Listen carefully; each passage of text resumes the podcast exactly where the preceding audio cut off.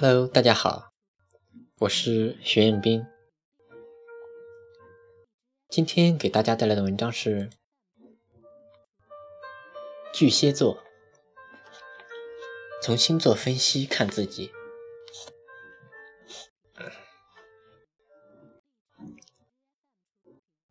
没错，鄙人就是这只大螃蟹。昨天画好这图时，小姨说：“这是螃蟹女，因为有腮红。可这明明是个帅哥嘛，腮红呀，腼腆害羞嘛。”其实对于星座，我还是蛮感兴趣的，只是不同的是，有些人感兴趣是对他的星座性格分析和星座运势，而我。则是对天文学的兴趣。是的，曾经我也写过一篇关于流星雨的文章。为了看流星雨，我熬到了一点才睡。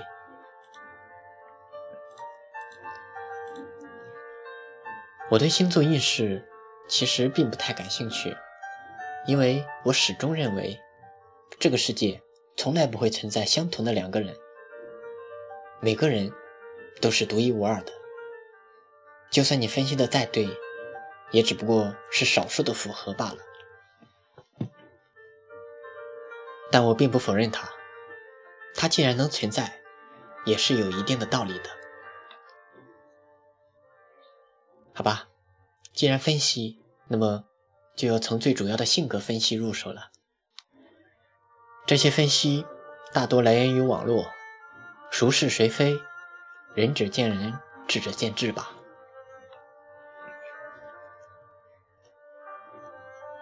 巨蟹座的人可以说是在月光照耀下诞生的，带点伤感滋味、富有内涵和情节的音乐会使他们的想象力翻涌不停。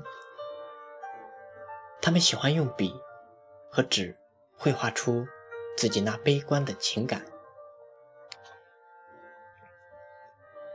其实，我并不知道我是不是在夜晚出生的。当然，这第一句说的并不是时间点，而是守护星，就是月亮。不过，我很同意中间那句：音乐对于我来说真的是个好东西。很多时候，音乐总会带给我灵感。不过，对于绘画，我真的是心有余而力不足。这个力是能力。我的绘画真的很差，尤其是画人。不过在高中的时候，我挺喜欢画竹子的。当时我们班的板报就是由我来画的。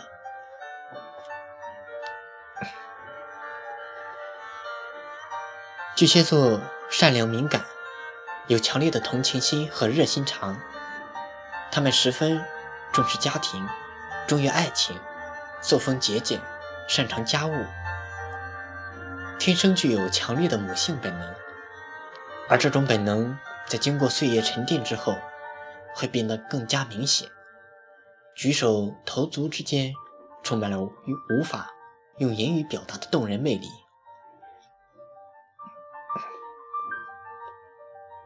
善良、敏感、同情心、热心肠，这算是优点还是缺点？在现在的社会，人善被人欺，总会被无限放大。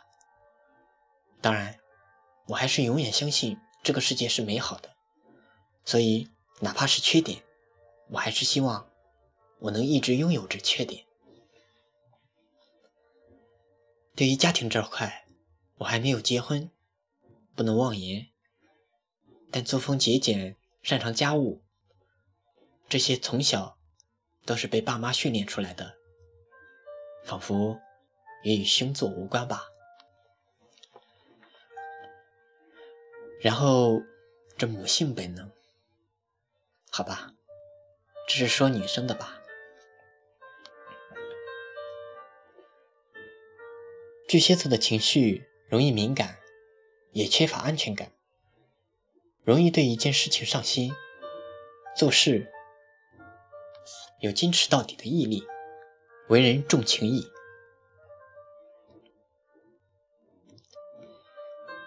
是啊，其实我挺容易情绪化的，不过今年好多了。对于缺乏安全感，我就不能苟同了。其实我现在很喜欢孤独的，当然，你也可以说我不合群，但是要分场合的。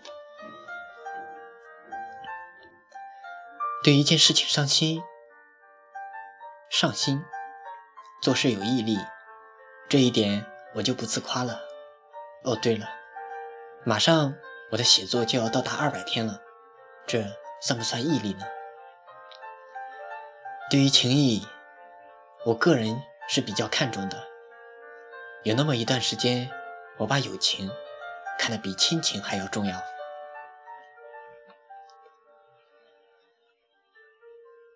很多时候，巨蟹给人的感觉都很冷淡。其实很多时候，他们只是不懂得如何表达自己的观点，所以都只会默默的在身边听着不说话。前几天有一个好友找我聊天，说感觉我很高冷，再加上我那酷酷的头像，就有让人望而却步的心理。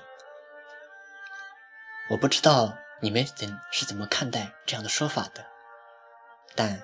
我确实是不善言谈，或许这也是网络的弊端，看不到对方，也只能从平时的聊天交流与我们所看的头像来分析。是啊，头像那么冷酷，再加上不善言谈，这高冷也就没得跑了。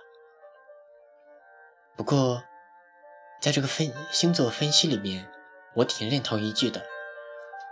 其实，巨蟹只是外表高冷，内心的他们是非常的柔弱的。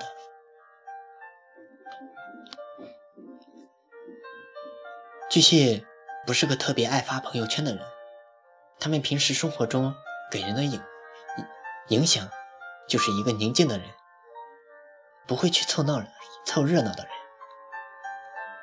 在他们的朋友圈中可以看出他们的性格，朋友圈。多数转发的东西都是富有正能量的。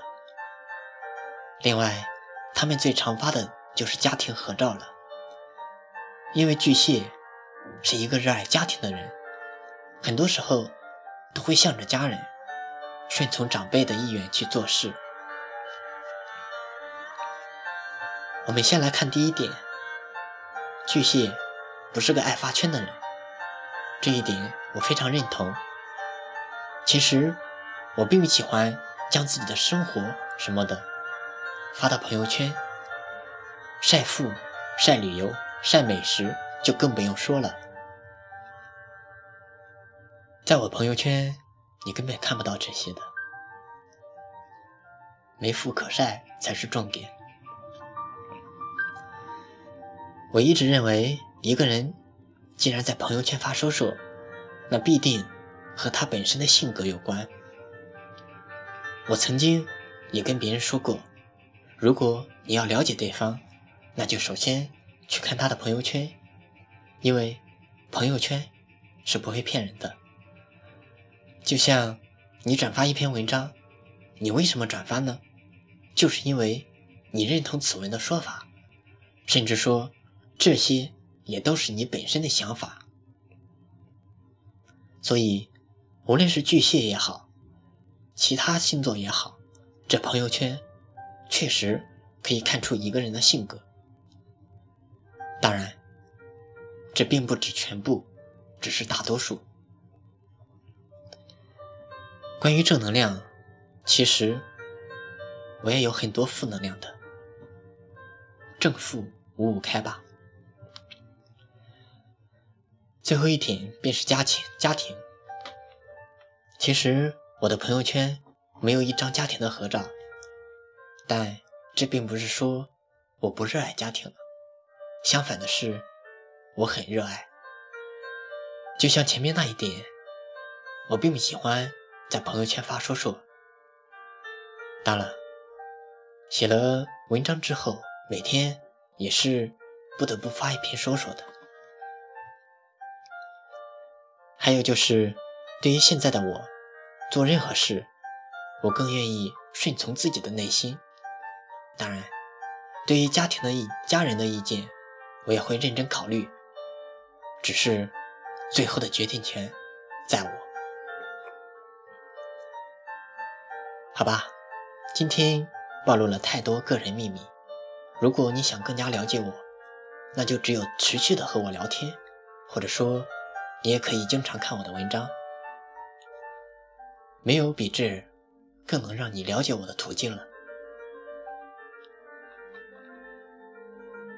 我是徐彦兵，学而时习之，感谢欢喜。